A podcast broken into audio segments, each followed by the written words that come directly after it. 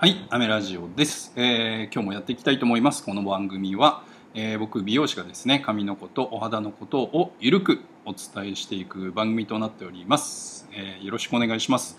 え今日は6月25日になりましたね。えっと6月もあと少しで終了ですが、皆さんいかがお過ごしでしょうか。え少しね、えっとムシムシしますが。えー、こういう時はですね髪もねあんまりねうまくスタイリングできないんですよね。こう湿度が高いとどうしてもね一回こう決めに決めた髪型がこうねちょっと外に出ただけであれ？みたいな。ちょっと出勤しただけで髪の毛がボサってなってるじゃんみたいな、えー、時も、えー、たくさんありますが。えー、まあ、そういう時はですね帽子かぶりましょう。もしくはもう女性の場合はもう結んでね、えー、一日を過ごしましょう。まあそういう時はねもう女性だったらもうヘアアレンジをちょっと駆使してもらってですね、えー、まあ、ちょっと綺麗なね、えー、感じを出していただければいいかなと思います。えっ、とまあ冒頭はこんな感じで、え終わりたいと思うんですがえー、今回はですね、えー、セルフカラーについてお話ししていきたいと思うんですが、えー、皆さんご自宅でカラーリングをしたことってありますかね？あるっていう方が結構多いんじゃないかなと思いますが、まあ、特にですね白髪染めをする場合ですね、えー、今回はこの白髪染めのセルフカラーについて、えー、まあ注意点をですねいくつかお話していこうかなと思っているんですがえっ、とまあカラーリングのえー、そうだな。にカラーリングといってもですねまあいろいろありまして、えー、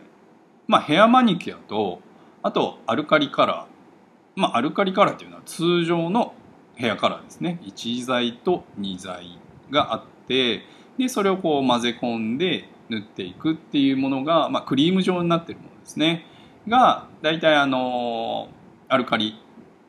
性のカラー剤って言われるものですね。で、えー、ビビッドなカラーを出したい、まあ、青だったらもう綺麗な青を出したい。綺麗な赤を出したい。綺麗な紫を出したい。っていう場合は塩基性のカラーになりますので、まあ、これに関しては、まあ、薬局でドラッグストアとかでね売ってるっていうことは、まあ、ほぼほぼないかなと思いますが、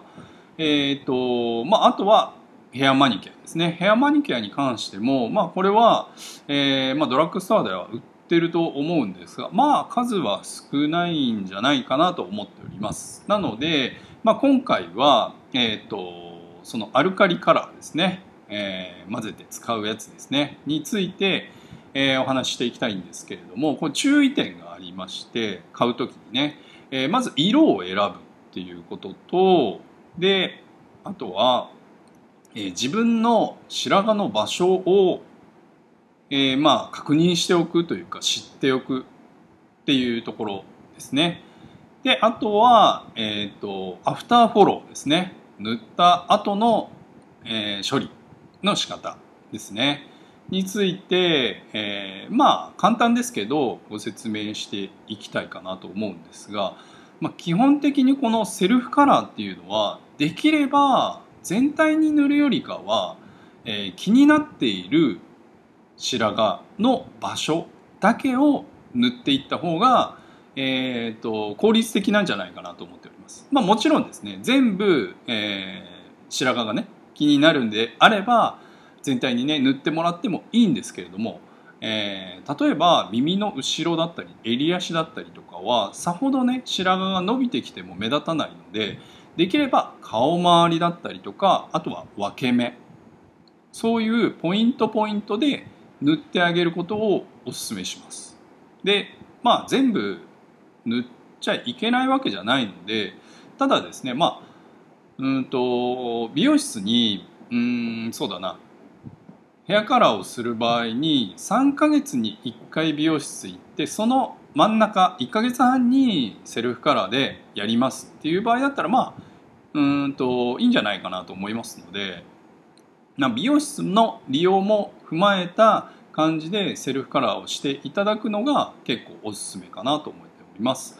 でこの時にやっぱり、えー、しておいてもらいたいのが白髪の場所ですね。うん、白髪の場所っていうのは、まあ、人それぞれ違うので何とも言えないんですけれども基本的に気になる場所を、えー、しっかり塗ってもらうっていうことですね。でまあ先ほども言いましたが顔周りだったりとかあとは分け目だったりとかもちろんですね僕のお客様にも、えー、襟足にえー、ガツッと白髪がありますっていう方はもうそこをね、えー、しっかり重点的に塗ってもらいたいんですけれどもであとは、えー、白髪の場合はね根元からやっぱ伸びてくるじゃないですか、うん、急激にこう中間が白くなるっていうことは基本的にないわけで。なので、え頭皮から塗っていきましょう。頭皮からしっかり塗っていってほしいんですけれどもまあここで注意点はやはりえっ、とシャンプーをする時にですねこうちょっと乳化してあげるんですよ。乳化してちょっとだけ水を含ませて、えー、ちょっとマッサージしてあげるような感覚で揉み込んでいってあげると頭皮に付着した、えー、カラー剤お薬がちょっと取れて髪だけ染まるっていうことが、えー、可能になりますので是非、ね、頭皮にしっかりつけて薬剤をしっかりつけてもらってもいいんですけどシャンプーをする前にちょっと乳化をしてこう、ね、薬をなじませてあげてで、えー、油を油で落とすみたいな感覚ですね。カラー剤をカラー剤で落として頭皮に残らないようにしていきましょう。そして、えー、まあ綺麗にねえー、カラーリングがそれでできると思いますので是非、えー、ちょっとやってみてもらいたいのとあとは色選びですね。色選びもできればですけどできれば好みもありますのでもう一概にねこれ選んでくださいっていうのはないんですがえっ、ー、とそうだな暗めを選ぶっていうよりかは、えー、若干明るめを選んであげた方が、まあ、失敗は少ないのかなっていうふうに思います。えー、っていうのも毛先はどうしても退色しますね。うん、色が抜けていくので、えー、この色がえーと、気にな気に入ってるんだよなっていう場合は、まあ、少し明るめの色を選んであげた方がいいんですけれども、えーとね、一回黒い黒いっていうか自分が思っているほど思ってよ思ってるより黒い色を選んでしまうと真っ暗に真っ黒になってしまうので、まあ、そこはねちょっと,、えーとポイントとしてあのチェックしてもらいたいところなんですけれどもまあうんそうだなベースとしては6とか7ぐらいのレベルが、えーまあ、僕ら美容師でいうところの白髪染めでこうちょっとあの使っていくような明るさのレベルとなりますので、まあ、そこもね是非ちょっと知識に入れといていただければいいかなと思います。でそれに付随して髪の毛がこう黒くなってしまった場合ねこう白髪染めをして自分でやった場合に黒くし、ま、なってしまった場合っていうのはかなり明るくするのにリスクが生じます。うん、なので、えっ、ー、と一回黒い、ね、のを選んでしまってそれを塗ってなんかこう部分的に黒くなってしまったっていう場合は美容室に行かないと明るくすることはできないと思うんですけれどもまあその場合に美容室でもかなり、えーと